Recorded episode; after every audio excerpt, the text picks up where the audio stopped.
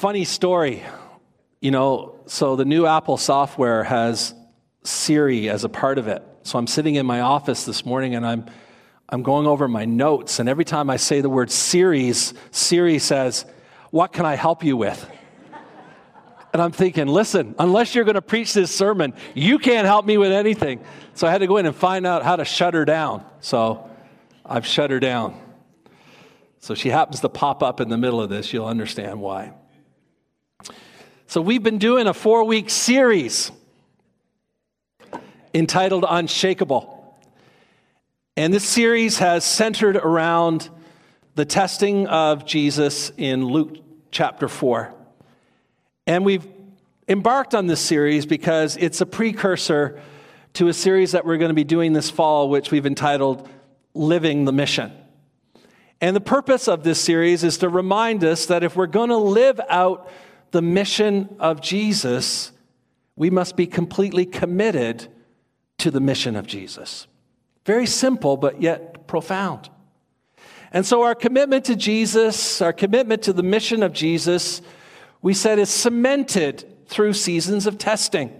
Times when we stand against the distractions and we stay focused on the mission that God has called us to. As we've looked at this passage, we see that the enemy's purpose during this whole testing event is to get Jesus to depart from his mission so that the mission of God to restore lost humanity would fail. But we've seen that Jesus won't have any of that. He's unshakable. And so I believe that as we've looked at this passage, it has revealed a lot about the character and the methods of Satan. And I believe that this passage gives us insight into how Satan will try and distract us from our mission, from the mission of Jesus, our focus on God's plan for our lives. And so we got to be aware of his tactics. We, we must be completely committed to the mission. Like Jesus, we too must be unshakable.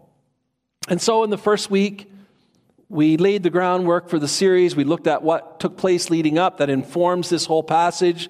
We looked at the baptism, the genealogy, and the leading of the Spirit. In week number two, we focused on the theme of physical appetite, and we were reminded of the importance of trusting God to provide for us what we need.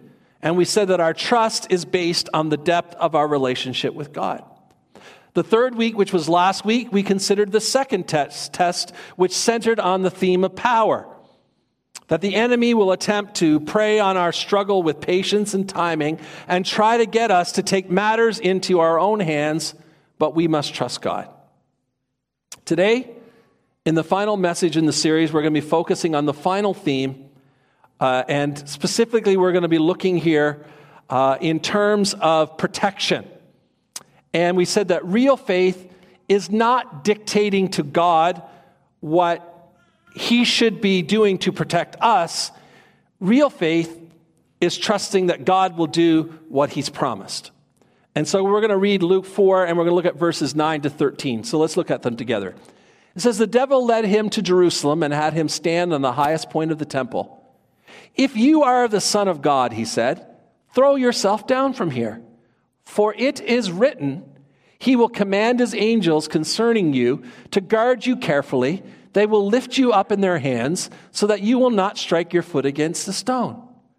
Jesus answered, It is said, Do not put the Lord your God to the test. When the devil had finished all his tempting, he left him until an opportune time. Let's look at, first of all, the challenge. The third test of Jesus is presented to him by the devil in the form of a challenge. The devil, we're told, led Jesus to Jerusalem, Jerusalem being the holy city of Judaism, to the top of the temple, which is the center of worship within Judaism. Now, once again, it's important for us to understand that it's best to, to see this test in terms of a vision rather than actual physical movement. And he takes him to the top of the temple in this vision, to the highest extremity, the highest point. And now, the highest point in the temple was approximately 50 meters or more than 150 feet. So it's a pretty significant height. A fall from that height would be fatal, no question. And so the devil once again focuses in on this theme that's been riding all through this passage, this theme of the Son of God. We saw it in the baptism. God Himself spoke and said, This is my Son in whom I'm well pleased. We saw the theme in the genealogy where Adam was called the Son of God, small s. And that Jesus, now the big S Son of God, was going to succeed where Adam had failed. And so he says to Jesus once again, since you are the Son of God, since that's been established that you are the Son of God, I dare you to jump from the highest pinnacle of the temple. I dare you to jump that 150 plus feet, that 50 meters to the ground. And as he throws out that challenge, something happens in Luke that this is the first time in the testing that it shows up. That this is the first time where the devil actually quotes scripture. Now, up until this point, it's been Jesus who's been quoting the scripture, but in this test, the third test that Luke records, the devil quotes scripture. And he quotes Psalm 91. And this is what he quotes He will command the angels concerning you to guard you carefully. They will lift you up in their hands so that you will not strike your foot against a stone. And so the devil is saying to Jesus, if God made this promise in Psalm 91 to his people, then certainly this must apply to God's Son. This must apply to you as well. And so, Jesus, you can jump this 150 plus feet or 50 meters, and you won't even as much as stub your toe.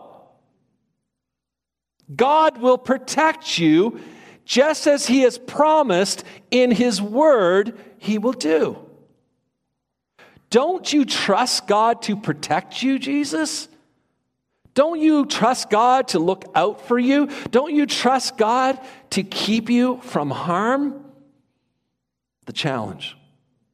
Secondly, I want us to see the intention. Why would Satan want Jesus to jump from the top of the temple. What's his interest here? Why would he? What's his intention? Well, the temple was the gathering point for worship.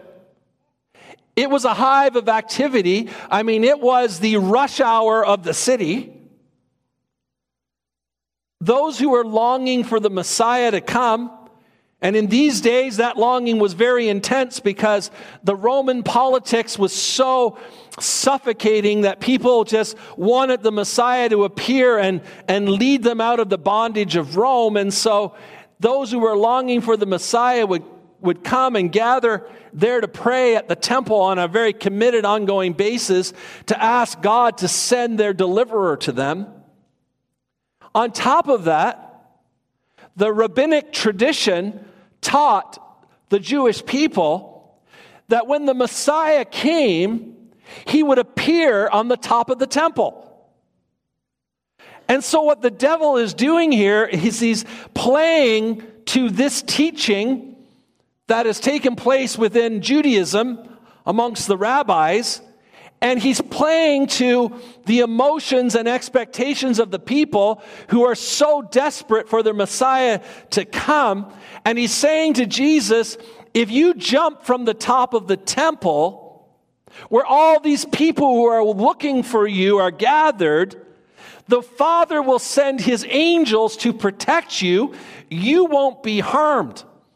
But over and above that, the worshipers at the temple who are praying for your appearing, who are expecting you to appear on the top of the temple, they're going to witness this spectacular miracle. They're going to see you leap and they're going to see the angels come and gather you up and they're going to know based on that that you are the Messiah and in an instant you're going to win them over to you. And they'll see that you are the Messiah and they will follow you. He's attempting to get Jesus to perform a miracle to demonstrate that he is God, to demonstrate that he's the Messiah, so that he will win the people's affection. Now, this is an interesting challenge and proposal because Jesus has the opportunity here to gain the praise and the allegiance of the nation of Israel without needing to follow the painful path to the cross. They will follow him based on this act without the cross. Because once again, the devil is trying to get Jesus to needlessly thrust himself into danger so he can create a situation where he can manipulate God to act by causing him to be obliged to save his own son's life. Now, if you look closely at the challenge, what you're going to see is this. Under this particular uh, scenario, God ceases to be the one that's in control and instead is being controlled by being compelled to act. The devil is trying to get Jesus to force God's hand to get an outcome rather than trust God by way of the cross to get the outcome. That's his intention. Thirdly, we see the refute. Now, it's important for us to see right off the top that Satan is taking Psalm 91 out of context. What he's done is he has used the words it is written. He has quoted scripture accurately, but he has twisted it for his advantage. I've seen that a couple times in my lifetime.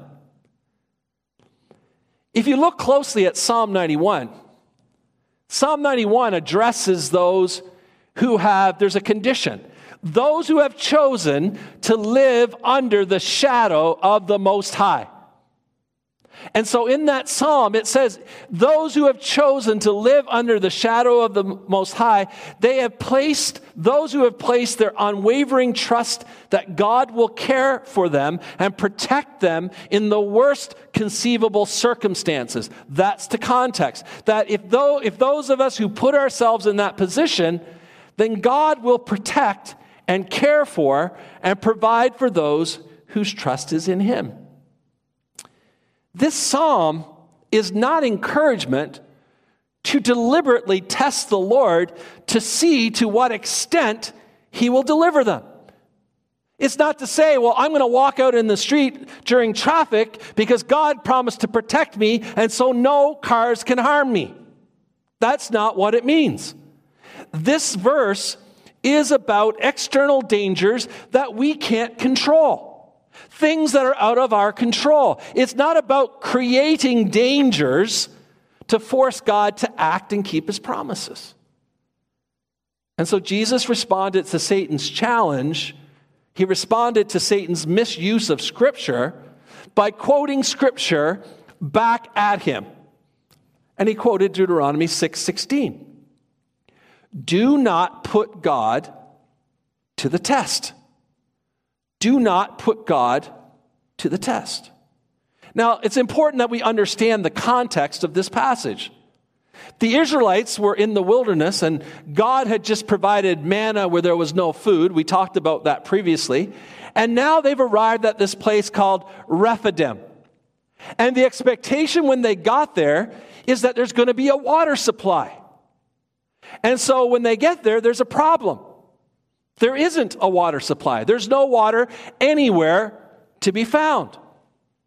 Now, as we read the Israelite story, we've seen that they are prone to grumbling and complaining on occasion, usually at the first hint of adversity. You see them grumbling and complaining.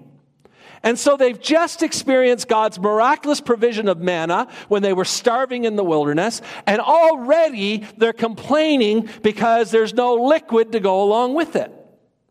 And they quickly are forgetting about God's care and God's power and the fact that God's presence is right there in their midst. And they're overwhelmed instead by their circumstances. And so we're told they began to quarrel and demand water from God. Now, we use the word quarrel in the sense of, you know, if, if, if you know, uh, Harold and I have a disagreement and we're, we're arguing about that, we're having a quarrel. That's not what the word means here. It's not two people disagreeing about something. The word quarrel here is actually a legal word, and it refers to presenting a case. You've prepared and have presented a case. And so they come to Moses with a question Is God among us or not? Now, what they're saying is they're not looking for the answer to that question. Their question is rhetorical, their question is making a statement. What they're saying to Moses is this they're making a case. If God was really among us, if God was really here, then God would do what we want. If God was really here, God would answer our demands. If God was really here, He would provide water for us. They're saying, You brought us here, God. You led us here. Now take care of us. We demand that you meet our needs. That's what they're saying. In fact, God, the evidence that you're really with us will be whether or not you meet our needs and our demands. And in the midst of them presenting their case and making such statements, Moses looks at them. I can just see him pointing his big bony finger. I don't know. I think just Moses had a big bony finger, right? Anyone else believe that? It's not scriptural. I'm probably taking it out of context. It's just my imagination. And he said, Do not put the Lord your God to the test. what does that mean? What does testing God mean? It means inappropriately demanding God to provide a divine sign to prove that he will do what he promised to do. That demanding a miraculous sign from God is never acceptable. That's what Moses is saying. How dare you demand a miracle from God? You're testing God. So Jesus grabbed this scripture and quoted it to refute the devil's argument and to communicate the truth in this moment to the devil. Listen, devil, real faith is not dictating to God what he should be doing to protect us. That's not real faith. Real faith is trusting that God will do what he's promised to do in his time. That's what Jesus is saying. And so Jesus would not do what the devil was asking from him because he was committed to the mission of the cross. It's really interesting because we, we said last week that, or the week before, that Matthew also records the narrative of Jesus testing in the wilderness with details. And what I really love is how Matthew later in his passage connects the dots. And so we looked at that, I believe it was last week when we talked about Jesus said, Get behind me, Satan. And then he said the same thing to Peter later on on the same theme when they were try, both trying to get Jesus to take power without going to the cross. Well, we have another connection in this one.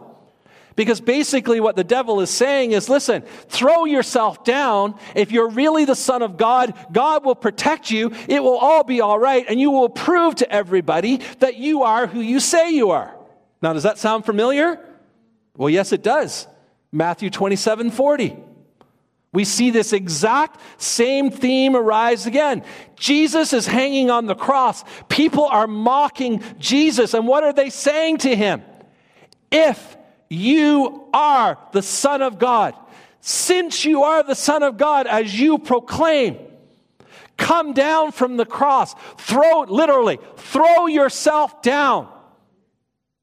And I love this. The chief priests, the religious people get in on it. The chief priests, the teachers of the law, the elders of Israel, the most respected people, leaders in Israel, they looked at him on the cross and they said, You saved others. Save yourself. Come down from the cross. And then they are quoting the devil when they say, If you are the Son of God, you won't be harmed. Just like Peter picked up the devil's words later with Jesus, the religious elite are now picking up the devil's words when Jesus is on the cross. Come down, jump. The Greek language here expresses a command to the one who is hearing to perform a certain action by the authority of the one who's commanding it. We command you to do it. The crowds and the religious leaders are all challenging Jesus to do what the devil challenged them to do in the wilderness. They're challenging him to the exact same thing. Prove to us by forcing God to perform a miracle, and we will believe in you. But the method will mean avoiding the cross. The only way you can prove to us is come down from the cross. The cross can't be a part of this. And Jesus would not do what the devil was asking from him, and he wouldn't do what the crowds and the leaders were asking from him because he was committed to the mission of the cross. Well, it's a long weekend, and I have two application points. Sebastian was shocked. He said, What? Not three? I said, Sometimes God moves in mysterious ways, Sebastian. Sometimes there's three, but then sometimes there's two. Doesn't mean it's any shorter, so don't get excited. There's just two things. The first thing I want to talk about is faith. I can't emphasize strongly enough how important it is to understand the Word of God in its proper context. Scripture must always be understood in terms of the context from which it was written. And, you know, it, we always have to do our best to make sure we understand it as God intended it to be understood. But you'll hear it all the time. I hear it in people's prayers, I hear it in their conversation, I hear it in their statements. Taking scriptures that are intended to mean something else and bringing it over to mean something else that they see it to be. Scripture must always be understood in terms of the context from which it was written. Now, one of the most prominent misunderstandings that we witness is in terms of what it means to have faith. That's the big one. That's a really big one. I have seen and heard many people misrepresent Scripture to support a view of faith that is harmful. Because if indeed it is true if it is true that if you have enough faith that God will act, if we interpret Scripture to teach that, then you must conclude that if God is not acting, well, it must be because you lack the necessary faith, right? It makes sense. If Scripture teaches that if you have enough faith, God will act, if God is not acting, then we obviously must be lacking faith. In essence, your lack of faith is creating a lack of answer, and so your lack of response from God is really your fault. Now, that carries a lot of pressure. That carries a lot of shame for the genuine, sincere person who sincerely seeks God to intervene, but there's no evidence that anything is happening. And especially since their request for God's help already comes at a time when life is very difficult for them. The reason they're looking to God is because life right now is, is very painful, it's very difficult. And so, in the middle of that, it's harder because all of a sudden, not only is my life difficult, and I'm looking to God to help me, but the fact that nothing is happening further heightens my pain because I must be doing something wrong. Now, I might also point out that this type of thinking and teaching aligns with the devil's teaching. There, I said it. I better defend that now. That kind of teaching aligns with the devil's teaching in Luke 4. Because if we have the power through faith to force God to act on our behalf, then it's no different than the testing of Jesus that we have control over God. Who's supposed to have control over us? If my faith can force God to move, then who's in control? God? No, I am. My faith is. Well, that's the devil's teaching. I've seen people sadly reject medication, reject treatment. In fact, I've met people who will not admit that they are even sick because they believed that to even say it or speak it would communicate a lack of faith and keep God from doing what they're asking God to do. And so I won't take the medication and I won't take the treatments and I won't even admit that I'm sick. In fact, I'll take Isaiah out of context and say, By your stripes, I'm already healed.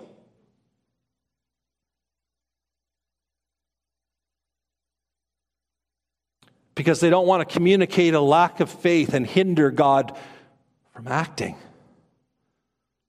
I've had people leave the church because they knew that as a pastor, I personally supported people who struggle with mental health issues like depression and anxiety, who take medication for it.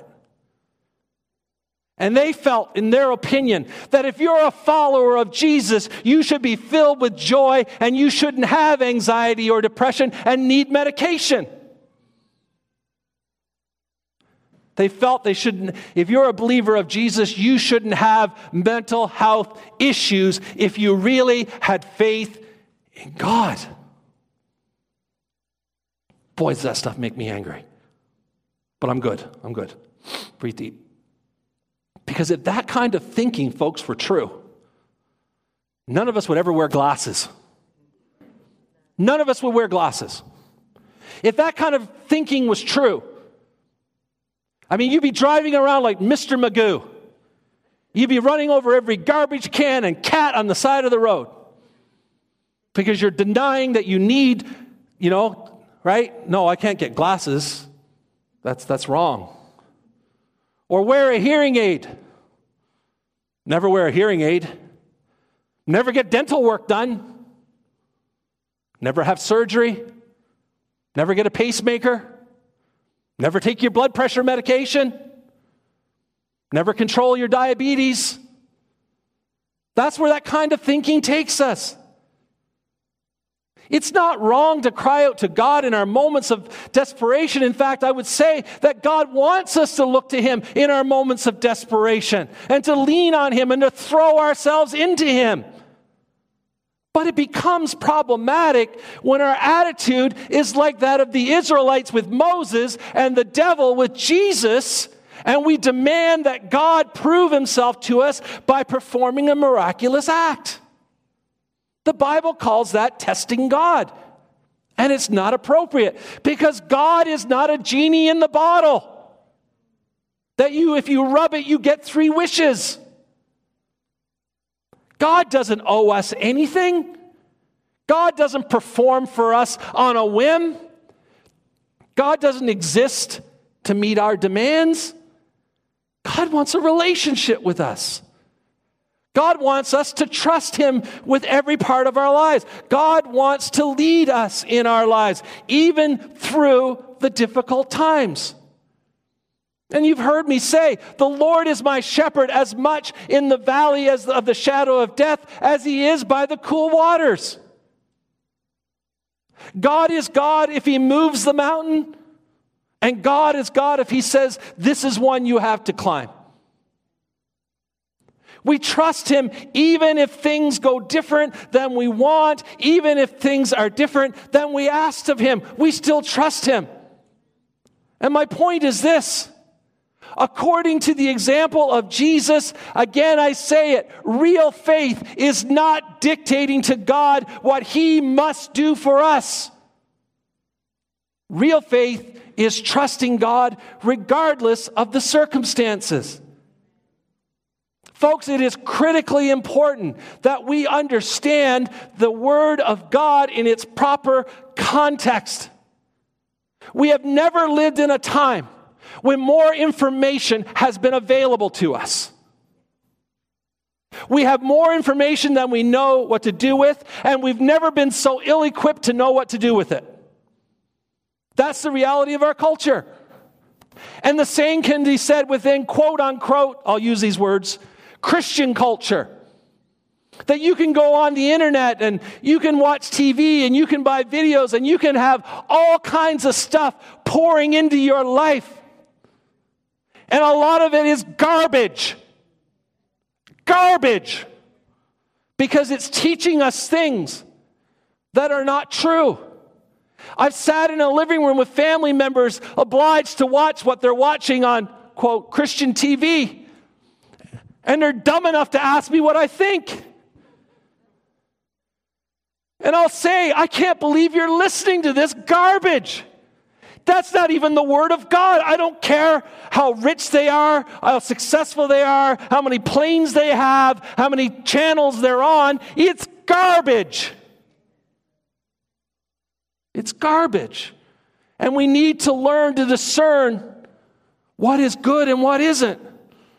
Because if we don't, we're going to get taken on paths that are going to take us way out of control. Second, patience. Aren't you glad there's only two?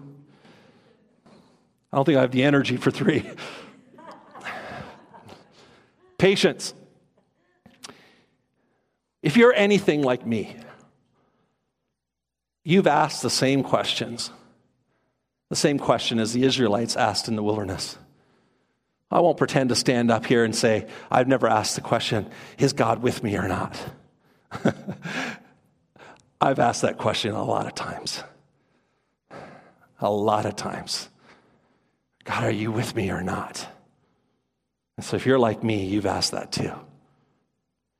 If God was really with us, He would have done what we were asking. If God was really with us, He would answer our request. If God was really with us, He'd provide what it is we're asking for. If God was really with me, I wouldn't be sick. If God was really with me, my kids wouldn't be struggling.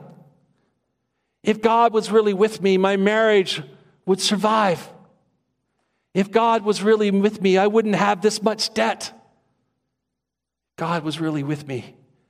I'd have a real job to provide for my family. Is God with me or not? And like the Israelites, our attitudes sometimes are You're leading me, God. You brought me here, God. You know what needs to happen better than anybody, God. Now take care of me. We demand it. You owe me. I've been faithful. I think that came up a few times in the Old Testament. I'm the only one left, Elijah said. I've been faithful. I'm the only one. In fact, the evidence that God is really with us will be whether or not God meets our demands. That's what we're looking for. Yeah, if God does what I need, I'll know He's with me. Folks, we can't overemphasize the overwhelming evidence in Scripture that God keeps His promises. God keeps His promises, but He keeps them in His way and He keeps them in His time. The problem is, His way and His time often does not align with my way and my time. We got God to act and we want Him to act now, right? God, give me patience and give me patience now. It's important for us to understand that God's ways are not our ways. It's important for us to understand that delay with God is actually strategic. He's doing it on purpose. Thanks. That times of testing are a part of God's process of shaping me and shaping you into the image of Jesus.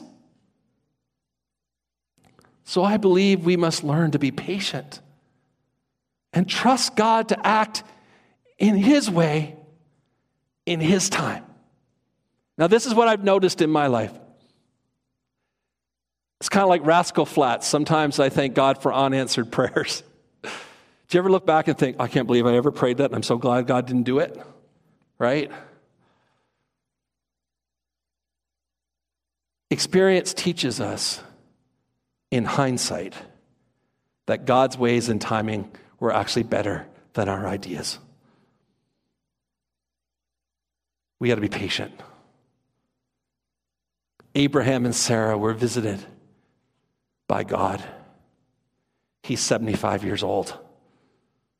And God said, I want you to leave everything you know and everyone you know and set out I'm going to build a people through you. You're 75, you don't even have kids, but there's going to, it's going to be like the sand of the sea and the stars in the sky, and I'm going to bless you and I'm going to give you a child.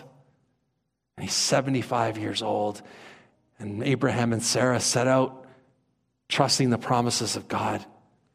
And it's 25 years later that the promise was realized and Isaac was born.